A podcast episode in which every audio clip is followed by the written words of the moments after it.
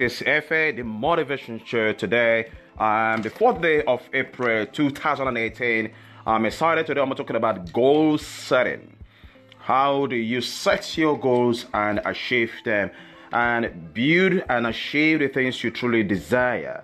Um, of a truth, it's been said that people with goal they succeed. Why? Because they know where they are going to. When you have a goal, when I mean having a goal, knowing exactly what you want and having a plan of action of what to do daily, weekly, monthly that move you towards um, the direction and the goals, the, the things you truly desire. But the problem is, majority of people just think that uh, having that goal um, is, is not worth writing down. And there are quite a number of reasons why people don't actually set goals. One, they don't believe that goal setting is important, and as a result, they don't do it. And if you don't set goals, tendency of you achieving the goals is very slim. Number two, they don't know how to set goals, and if you don't know how to set goals, it will be very frustrating. Number three, um, they learn not to do it as when it's convenient for them.